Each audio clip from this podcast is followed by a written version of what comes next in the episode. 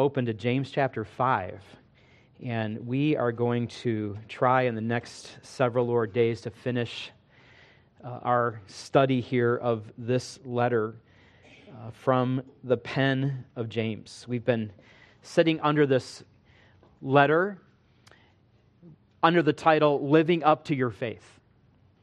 And what that expresses is the idea that James rehearses again and again, as we've seen in the letter. You say you're a believer in Christ. You say you're a follower of the Word of God.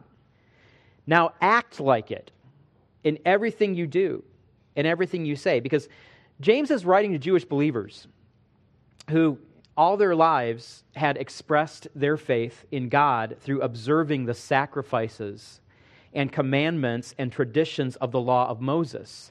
And that regulated and guided every single aspect of their lives, from birth to death. So James is telling them how to live as a follower of Jesus. And following Jesus is not like following Jewish code. It's like following somebody's example and their wise teachings. And James is saying, you're a follower of Jesus now. Here's how to live up to your faith in him. Besides that, the only significant spiritual leaders that most of these Jewish believers had had before they embraced Jesus Christ were the scribes and Pharisees.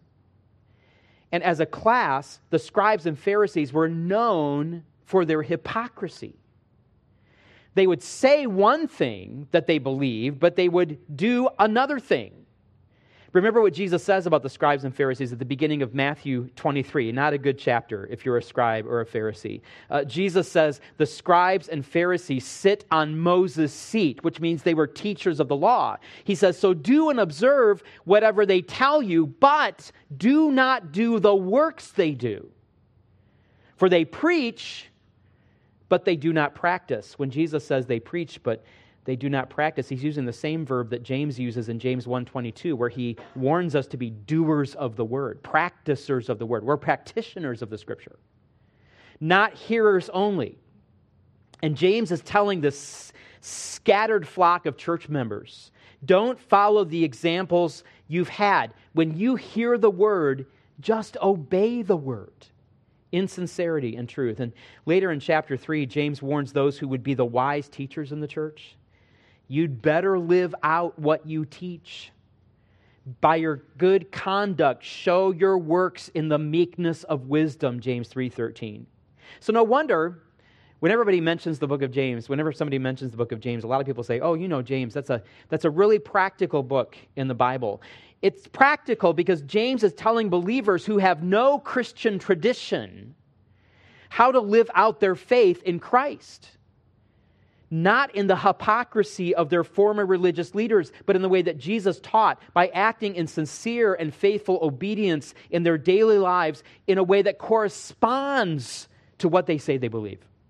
And that is why the book of James is not just a little practical book. It has incredible impact for us in every single day of our life. And I hope that if some, those of you who've been sitting under the teaching of James, Uh, even though it kind of beats us up every once in a while. And I feel the same way. Imagine having to live with it all week, right? And you just have to hear it one time on, on the Lord's Day. Uh, but but but that's what James does. He, he just takes us right where we are and says, here's what you ought to be doing if you say you have faith. And James has shown us in many ways so far how to live up to our faith, how we're to honor God, how we're to love others. And we've been encouraged, I think, every time we read a portion of, of this letter to, to say yes to God. Yes, teach me to follow after your example as James guides us. So as, as Mike just prayed, let's ask God uh, in our hearts to say uh, that we'll have the power, the energy, the yieldedness to say yes to God as we hear what James has to say. Because I'll venture to say that this portion we come to here in chapter five, compared to everything else James says, is likely the most difficult for you and me to follow. Not because we will struggle to obey this text, but because as modern-day Americans, we will struggle even to relate to this text.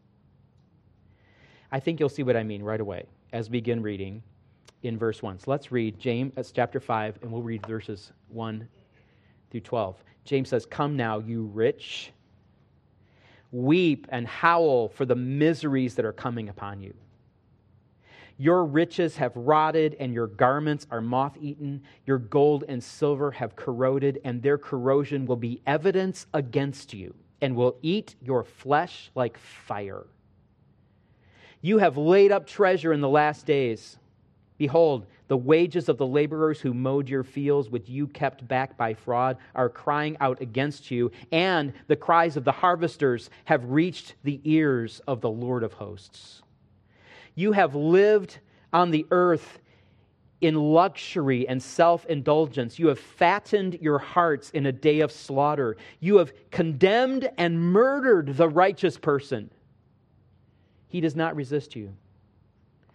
Be patient, therefore, brothers, until the coming of the Lord.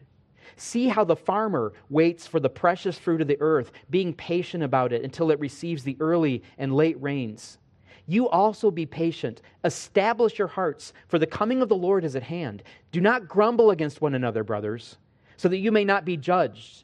Behold, the judge is standing at the door. As an example of suffering and patience, brothers, take the prophets who spoke in the name of the Lord. Behold, we consider those blessed who remained steadfast. You've heard of the steadfastness of Job, and you have seen the purpose of the Lord, how the Lord is compassionate and merciful. But above all, my brothers, do not swear, either by heaven or by earth, or by any other oath, but let your yes be yes and your no be yo, uh, yo, your no be no.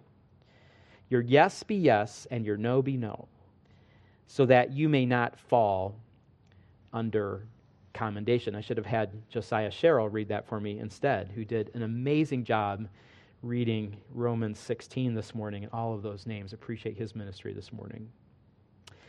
The central call in this text appears in verse seven. "Be patient, therefore, brothers and sisters, until the coming of the Lord." That is the central idea in these twelve verses. Everything James says, starting in verse one, leads up to that exhortation. And everything he says after that exhortation explains and qualifies it and admonishes us in some way to heed it. Be patient, therefore, brothers and sisters, until the coming of the Lord. The word "until" makes the coming of the Lord the climactic event at which all patience terminates. Everything we do in life as a believer in Christ is usque ad adventum, until the coming. And the prospect of that advent, the return of our Lord who saved us, ought to make us eager to meet him. In Second Timothy four eight, the Apostle Paul speaks of believers who will receive the crown of righteousness as those who love his appearing. And he describes believers as those who are waiting for our blessed hope, the appearing of the glory of our great God and Savior, Jesus Christ. That's what our blessed hope is, Titus two thirteen. Hebrews nine twenty-eight says that Jesus will return to rescue those who eagerly await his coming. Peter says in Second Peter three twelve that when we consider the time of the end, we should be waiting for and hastening the coming day of God. Hastening is a word that means to eagerly desire something, to urge it on. But this is possibly the first reason you and I might find it somewhat difficult to relate to what James is saying in this passage. Do you love his appearing? Do you love the idea of the Lord's return? Are you eager for it? I imagine if you're like most Christians living in a first world country where there is a high level of religious freedom combined with wealth, if you're honest with yourself, you would say, well, yes and no. Yes, because we believe what the Bible tells us and how wonderful it will be when the Lord returns. We, we just can't really understand or comprehend it. We're fools when it comes to that. We don't know how good it is going to be. But no, because we really don't feel the sting and the pressure of this world like we should. and long to be rid of it. We're not like Paul, who said, you know, I'm, I'm sort of grappling with this idea. Is it better to remain here and serve you, or to be with Christ, which would be far better? Paul had a lot of reasons why he would want to say, you know what, it seems like it's a lot better to leave this body and leave the suffering and leave the beatings and leave the trials and go to be with the Lord. That's not the way we think here. James says, be patient, therefore, brothers, unto the coming of the Lord. And we're like, okay, you know, that's easy. I mean, to be brutally honest, I wasn't really that impatient to begin with, because we've never experienced the kind of life that James describes in the opening verses of this chapter, where we're being abused and taken advantage of on a daily basis with little or no freedoms. And we know it's wrong, and we want so badly for the Lord to return and to put evil to rights and avenge his chosen ones and judge the wicked. We don't know that kind of life. We've never experienced, or many of us, most of us probably have never experienced that kind of suffering, the suffering of the prophets that he mentions in chapter five, verse ten. In fact, truth be told, we've got it pretty easy right now. There are things we enjoy and experiences we're looking forward to. And if we knew Jesus were coming back today, frankly, some of us would feel a little disappointed that we didn't get to carry out all of our plans. Again, we're fools because we don't really understand how good it is going to be. But that is the way we think, if we're being honest with ourselves. But I might suggest this morning that if we are walking with the Lord and growing in the knowledge of Him, we ought to sense a growing unrest in our spirit, an unrest with the things of this world, and a growing longing to be with the Lord. And I think to the extent that we do not sense this eagerness, it ought to be an indication of how attached we still are to the things of this world. Can I go so far even as to suggest that to struggle with impatience when it comes to the return of the Lord may even be a sign of spiritual maturity? In fact, when we look at it that way, we could say that the Lord's return is one of those areas in which impatience could be construed as a virtue. Nevertheless, James tells us to await the Lord's return patiently. Notice that he uses the verb be patient three times in verses seven and eight. And two of those times, he's instructing us to be patient. And then notice verses ten and eleven. I'll put those up on the screen. James refers to the patience of the prophets, and then he uses a similar word that's translated here, steadfast. Both words in context have the same idea. Under pressure, during an undisclosed time of waiting for something better to come, you persevere. You continue to trust and obey and to be faithful. That's what patience is. So James is telling us, await the Lord's return patiently. That's how I would title this section. Await the Lord's return patiently. As we grow to appreciate and long for and rejoice in the Lord's coming, we have to anticipate His coming in the right way. And that's what James is going to tell us in these twelve verses. This is what he wants us to understand. He helps us to know what it means to await the Lord's return patiently by focusing our attention on four aspects of patient waiting. We're not going to get through all four of them this morning. Big surprise to those of you who are normally here. Uh, but I want to give you all of them here at the outset, and then we'll take just the first one this morning. Aspect number one is this: patience in eschatological context. What is the context? It is the vindication of the suffering believer. That's what we see in verses one through six. And we'll focus on that for a little bit this morning. The second aspect is patience in divine illustration, by which I simply mean that God Himself gives us this illustration of the patient farmer. And to the extent that we say, okay, I need to understand what that illustration is, it will inform our understanding about patience. Then there is patience in godly example. James holds out the testimonies of the prophets and of Job in verses ten and eleven. And finally, there's patience in practical living. James identifies at least two evidences that we are living patiently. One of them is in verse nine. Do not grumble against one another. Do you ever grumble when you get impatient? Don't worry, we're not going there today, okay? We'll get there in a couple weeks. The other is in verse twelve, do not swear. And that's a very interesting charge that he gives at this point in the letter. And we'll look at that next week too, Lord willing. So let's turn our attention and our time remaining here to this very interesting, unique section in James's letter, patience in eschatological context, which is the vindication of the suffering believer. What we are going through on this earth as we feel the effects of the fall in the world. And especially as we feel ourselves the object of persecution for the name of Jesus, is all in the context of the soon return of the Lord to judge the wicked and vindicate the righteous. James says, come now, you rich. Weep and howl for the miseries that are coming upon you. We might translate this more literally, weep, howling for the miseries upon you that are coming. There's a special emphasis in this section, and although I'm not going to point it out as we go through it, the, the, the second person, you and your, it just bleeds throughout this text. And, and the, the writer James is, is putting the emphasis here on right in their face, this judgment is coming upon you.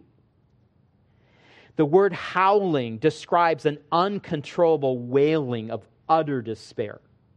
It is the cry of someone who knows he is doomed with no hope and no escape. It's the same word and the same literary style that's used by the Old Testament prophets when they warn of judgment that is coming upon a city or a nation or a people. I could show you dozens of examples of this this morning, but for example, in Isaiah thirteen, Isaiah says, "Wail, for the day of the Lord is near. As destruction from the Almighty, it will come. Therefore, all hands will be feeble. feeble. Every human heart will melt. They will be dismayed. Pangs and agony will seize them." And Jeremiah uses the same word. He says, "Wail, you shepherds, and cry out, and roll in ashes, you lords of the flock." You know how they put ashes on their heads to show mourning? Uh, he says, "Roll in ashes, you lords of the flock." The, the, the, these are the ones who were the shepherds of Israel, the leaders of Israel, who are not shepherding the flock the way God wants them to. They're wicked shepherds.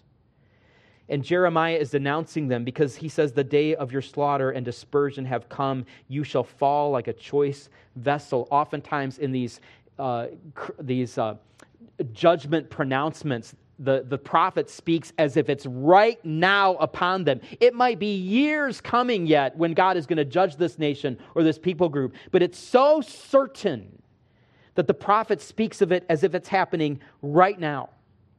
To call someone to wail in the face of looming destruction is a poignant way to tell someone their doom is certain.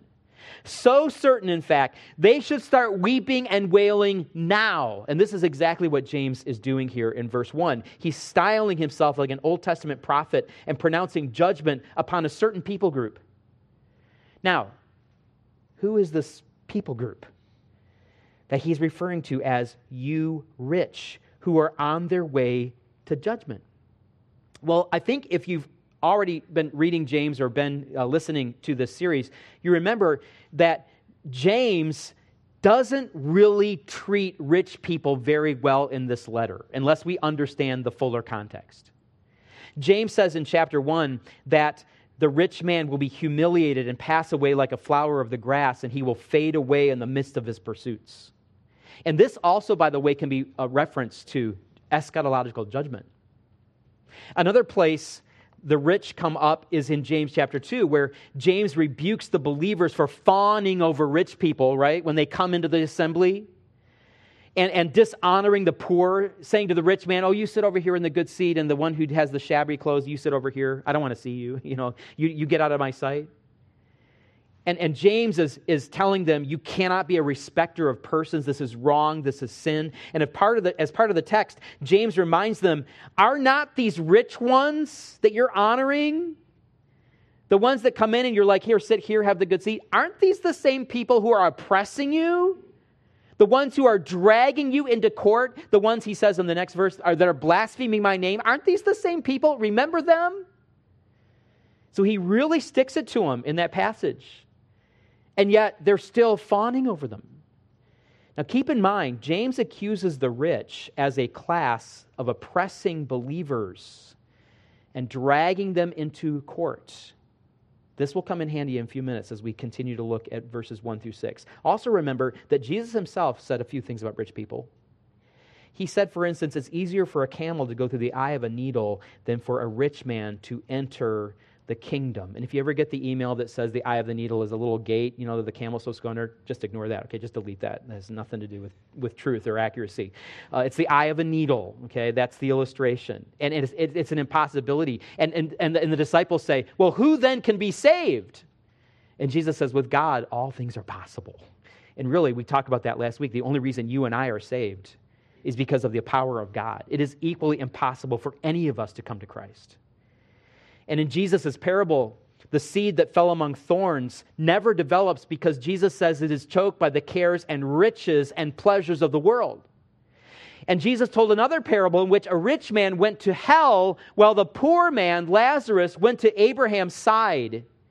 In another parable, it was a rich man who said, I will tear down my barns and build bigger ones, who died in the night. On the other hand, less than twenty verses after Jesus said how impossible it was for a rich man to be saved, the camel in the eye of the needle, we find the story of Zacchaeus, described as a rich man who repented and promised to make restitution with those he had swindled. And Jesus said, this day salvation has come to this house. And it was one of Jesus' disciples outside of the twelve who is described as a rich man in Matthew twenty-seven fifty-seven, Joseph of Arimathea, who requests the body of Jesus and places Jesus in his own tomb. Not even the disciples were willing to identify with Jesus at that point, and Joseph of Arimathea, a rich man, did. So at least we can see that it is not an automatic spiritual loss in the Old, in the New Testament if you are a rich. But far more often than not, rich people are regarded with much suspicion and criticism in the New Testament, just like Pharisees, just like tax collectors. And James is a perfect example of this. He never qualifies his use of rich or rich person, we could translate. He never says evil rich person. You notice that? He always in his letter just says rich, and expects his readers to understand the context. So, who are these rich who are told to wail? Well, we have to understand that the economy in the first century is very different than our economy today. In fact, the, the economy of most of the world, for most of world history, is different than what we know it of today. It doesn't function like the economy in modern America. In America today, there are very rich people, and there are very poor, poor people, and then there's the rest of us who are in the middle. The middle class.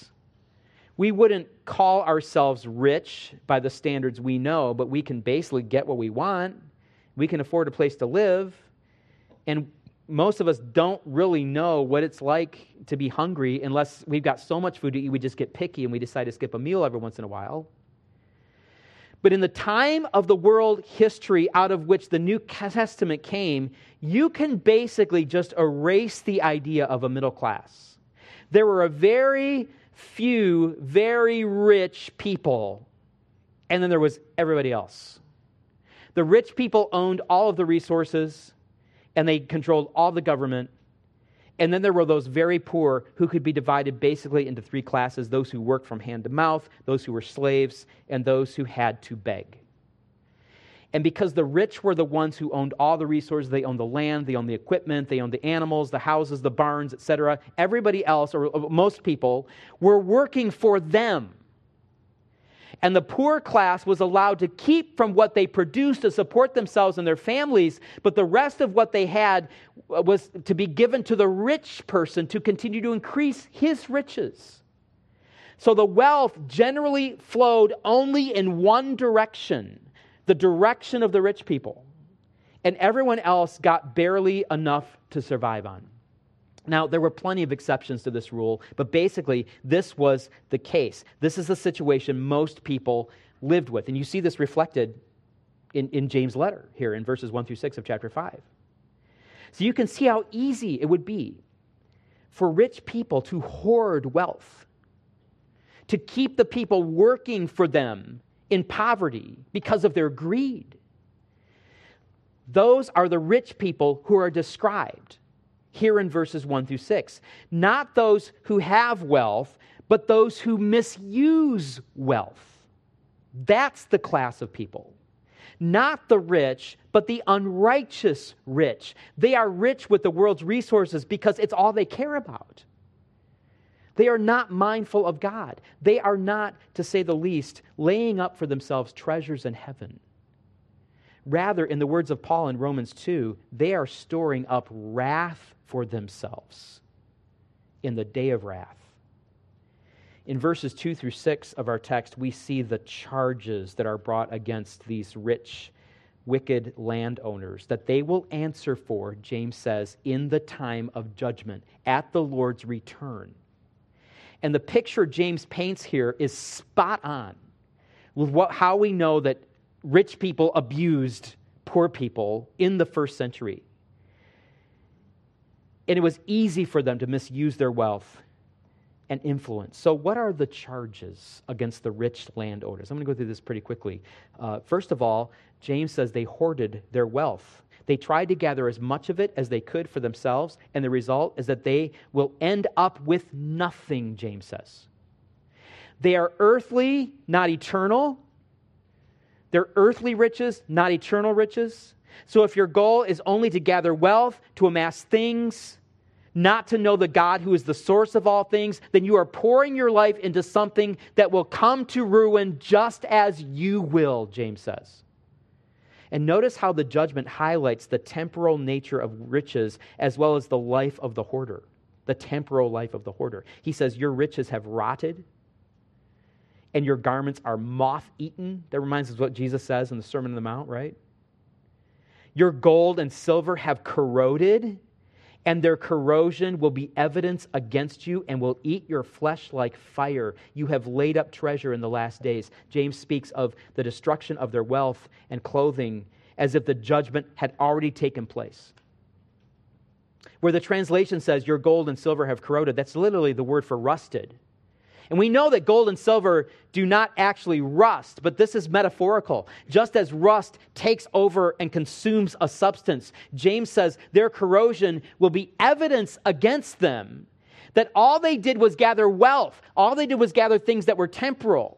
And he says it will eat your flesh like fire. This is a picture of God's divine judgment in hell and later in the lake of fire, which will be filled with those who use their time on earth to gather something that gives temporal satisfaction, but never turns them to God for eternal salvation. And the charge is, you have laid up treasure in the last days. That doesn't mean they were saving for retirement. It means that temporal riches are the only thing they have saved up against the day when they will face God. Imagine coming before the throne of God and you do not have anything of the blood of Christ pleading for you. You only have to present to God all the things you amassed when you were living on the earth.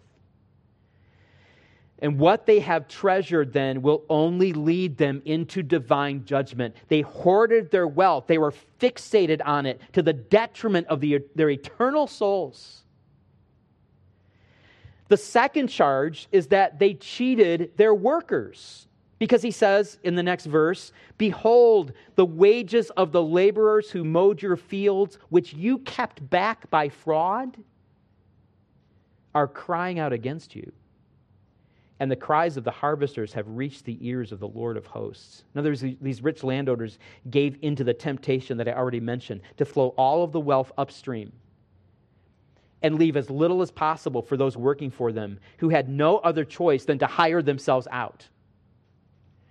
But God knows how they have cheated the innocent, hardworking laborers through their greed.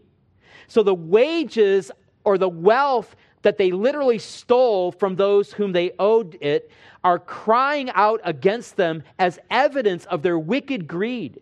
Worse for them, far worse for them, knowing the God of the Scripture. The cries of the workers themselves are heard by the Lord of hosts. That is a frightening statement if you're in this class of people. because the phrase, the Lord of hosts, is a powerful image of the Lord who commands the hosts of armies, of angels, and all of the powers of heaven at his disposal. And the Lord loves to vindicate and avenge the helpless and the needy. That's what we know about our God. He loves the helpless. He loves to vindicate them. And if you are picking on them, if you are behaving in a way that is oppressing them, and their cries reach the ears of the Lord of hosts, woe is you. Not only have they hoarded their wealth and cheated their workers, James says they have fattened their hearts. He says, you have lived on the earth in luxury and in self-indulgence. You have fattened your hearts in a day of slaughter. The image of fattening the heart is striking because the result of cheating others out of what they are owed in order to enrich themselves, to buy luxurious things and to indulge their fleshly desires, means that they are starving others to fatten themselves. Remember, the wealth flows in one direction. But the ironic and frightening thing is that they are fattening themselves for the kill. We know that expression, fattening him for the kill. They're fattening themselves for the kill. For they are the ones who will be slaughtered in the judgment. And finally, James says, they murdered the righteous.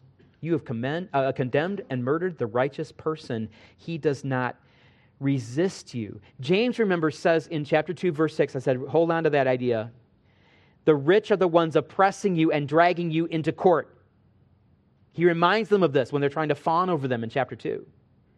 And that may be part of the situation here when James says, you have condemned the righteous person. The court systems were also controlled by rich people, and they were often rigged in favor of the landowners, not the workers. And we don't know whether James is speaking of an actual murder here, although the lower you were on the social scale, the less justice you would have if someone higher up wanted to take your life. But probably what James is saying here is that by robbing the poor, working class of the wages owed them, and by hoarding all of the resources, they end up killing innocent people. Because it would not be uncommon, for instance, for people to starve to death in that situation if they were not properly cared for, provided for. James is saying, most likely, by your actions, the death of those workers, those working for you, can be charged to your account. And he says, he does not resist you. That is, he's powerless to defend himself. The rich can have their wicked way with the righteous, and no one stands up against them. That's the situation that he paints here in verses one through six. Now, let's return to the big idea of these twelve verses. James is encouraging believers to await the Lord's return patiently. How does his prophetic announcement of divine judgment instruct us about having patience for the Lord's return? Well, let's think about this for just a moment. Why does James include these six unique verses in his letter? They're unlike any other verses he writes in the whole letter. Do you think that he's hoping that the rich will read these words and repent of their sin and turn to Christ? Well, the divine words of God can certainly be used by the Spirit to bring conviction. But that is not the purpose of James writing these prophetic words of judgment. Remember, he's writing this letter to believers, not unbelievers. He's writing it to Jewish believers scattered abroad, James one one, scattered mainly because of persecution. So why would James write a prophetic announcement of judgment against the wicked landowners and deliver it to the believers? I think there's at least two reasons. First, the believers James is writing to are the very workers who are oppressed by these wicked landowners. Maybe not every single one of them, but enough of them where James is trying to encourage them. They are the ones working for these guys. These are the, they're the ones that are mowing their fields, as he mentions here. They have been forced from their homes by persecution in and around Jerusalem, remember? Forced to move with their families to somewhere else in the empire where they can find work. Naturally, many of them would have hired themselves out to work for these rich people who were mistreating them because they had to provide for their families, their wives, and their children. We know that the first issue James even brings up in the letter in chapter one, the first time he starts uh, giving them instruction, is to count it all joy when they fall into various trials. This is a trial. And again, we know that James reminds them in chapter two, verse six, that the rich are those who are oppressing them and dragging them into court. And immediately after James makes this prophetic announcement in, in, in, uh, of judgment in verses one through six, the next words in verse seven are, "Be patient, therefore, brothers, until the coming of the Lord." You be patient because of what's going on here in these verses one through six. Do you know why James makes this pronouncement against the wicked rich? He wants to remind the innocent, righteous believers that the Lord is one day going to set all wrongs to rights. He will judge the wicked, and he will exalt the righteous. What we see here, I think, in this text is a microcosm of the book of Revelation, at the end of which the apostle John begs, "Come, Lord Jesus." James wants to strengthen the hearts of the Lord's people with the knowledge that their suffering is temporary, that justice will be served in the end. And he does not simply remind them that God's judgment is coming about upon the wicked. He, he does something uh, very powerful here by pronouncing judgment on the wicked. He's, he's letting us in on the fact that they are being judged. He's, he's giving the pronouncement as if from God. And it's encouraging to the hearts of the readers. I think there's one other reason, at least one other one, that James includes these verses in his letter, though. I think James also wants to remind the believers not to envy these rich people at all, not to allow their own hearts to be drawn away to the riches of the world.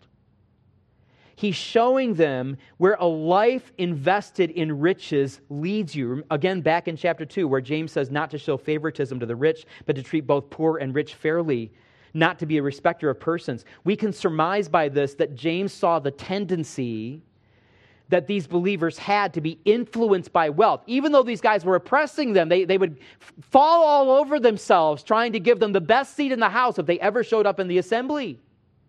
It was, it was their natural bent. And I think we're that way too sometimes. We get all tongue-tied when, when somebody there that is, is famous or, or, or maybe has a lot or somebody that we really look up to. It's a, it's a human thing. It's a natural thing. And he, he wants to warn them, don't be caught up in that world.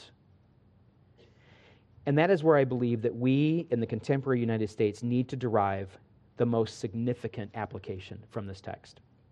I already suggested to you toward the beginning of the sermon that it's going to be hard for us to relate to much of this text because we don't suffer like these righteous whom he's writing to.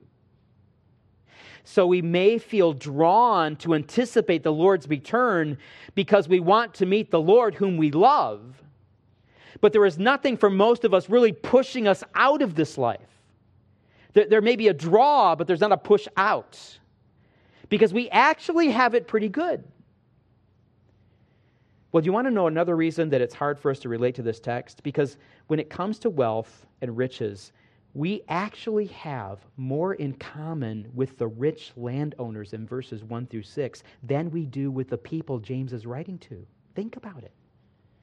We have more common in more in common with the rich than we do with these poor, suffering believers. Not because we are wicked or misusing our resources, but because the wealth of the world flows in our direction. And compared to the rest of the world, we have most of it. In the United States, we're a very unique audience for this text. If you make sixty thousand dollars a year or more, you are in the top one percent of global earners. That means on average, out of one hundred people in the world, if they grouped them together and you were one of them and you made sixty thousand dollars or more, you would be one out of one hundred. You would be at the top. And most of them would be under you, significantly under you. The average income for a person living in the United States is seventy-one thousand dollars per year. And some of you might say, wow, that sounds like a lot of money, but it's because we have so many billionaires and millionaires. Most of them, re, mo, the, the, the, the, we have the lion's share of billionaires and millionaires in the United States. We have a lot of people making a lot of money.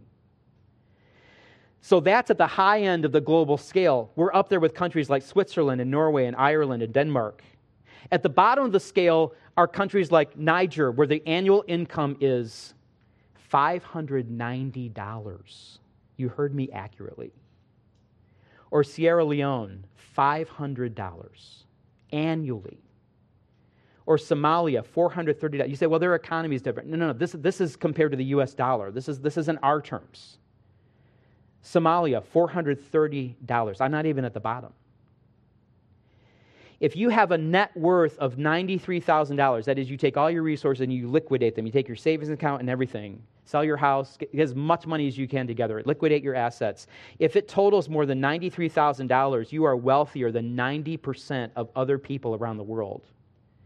And over one hundred two million Americans, one hundred two million Americans would have over ninety-three thousand dollars if they liquidated their assets, according to last year's statistics. That's almost two-thirds of the American workforce. But let's say that once you liquidate your assets and pay off your debt and discover that your net worth is only about four thousand two hundred fifty dollars, which sounds a little more reasonable uh, to a lot of us, um, you are still richer than half the people on the planet if you can come up with four thousand two hundred fifty dollars. Half the people on the planet would not be able to come up with that much. Most of us say, you know, I don't feel wealthy. Well, a fish doesn't feel wet either. Which is to say that we are so used to a particular level of living, we don't realize how good we actually have it. It only takes a visit to a third world or developing country to make us realize that. Carlos and Gabby most recently understands, they understand exactly what I'm talking about. What does all of this mean? It, does it mean we're evil for living in a rich country? Did we, do we need to be woke about this? Absolutely not. In fact, God has actually blessed the world by allowing a certain standard of wealth among people in the world who are also very generous. We have a lot of generous people in our country. And we've enriched the rest of the world in a lot of ways. But it ought to be a warning to us. When we are surrounded by wealth, we can so easily fill our time with toys and experiences and vacations and pastimes. When we have the luxury of being able to, we, we, we, we could take a day off if we wanted to. We could take a week off if we wanted to. Some of us might be able to just quit work. If we knew we had our job back, we could quit work maybe for a year and we'd still survive. We'd be hardly any bad, uh, worse off than, than, than most of the people in the world. We live in relative comfort. It's very easy for us to be distracted in this kind of world with the deceitfulness of all the things we have. How much time and attention and energy and wealth do we expend on our walk with the Lord compared to how much time and attention and energy and wealth we expend doing other things, unnecessary things, things that won't last for a microsecond when Jesus returns? Or do we plan our lives around our walk with the Lord and our service for Him as we await His coming? Do we ever struggle with impatience at the thought of the Lord's return? Are we eager for His return? If not, it may be that you need to confess to the Lord your lack of love for Him and begin following Him more closely, seeking Him daily, coming better to know Him through His Word. And while doing this, ask the Lord to create a longing in you for Jesus Christ, to desire His coming. But a lack of eagerness for the Lord's return may also mean that you need to confess too much love for the world, for its things, for its wealth, for its entertainment, for its distractions and its pleasures. These lesser loves have a way of taking over our lives so that we have no time left for the greatest love. And that's not how we should live if we truly desire the Lord. We can certainly enjoy God's blessings, and we can use our wealth wisely, and we can enjoy the good things that God has given to us. He wants us to. He's blessed us for a reason. But our focus needs to be where we say it is.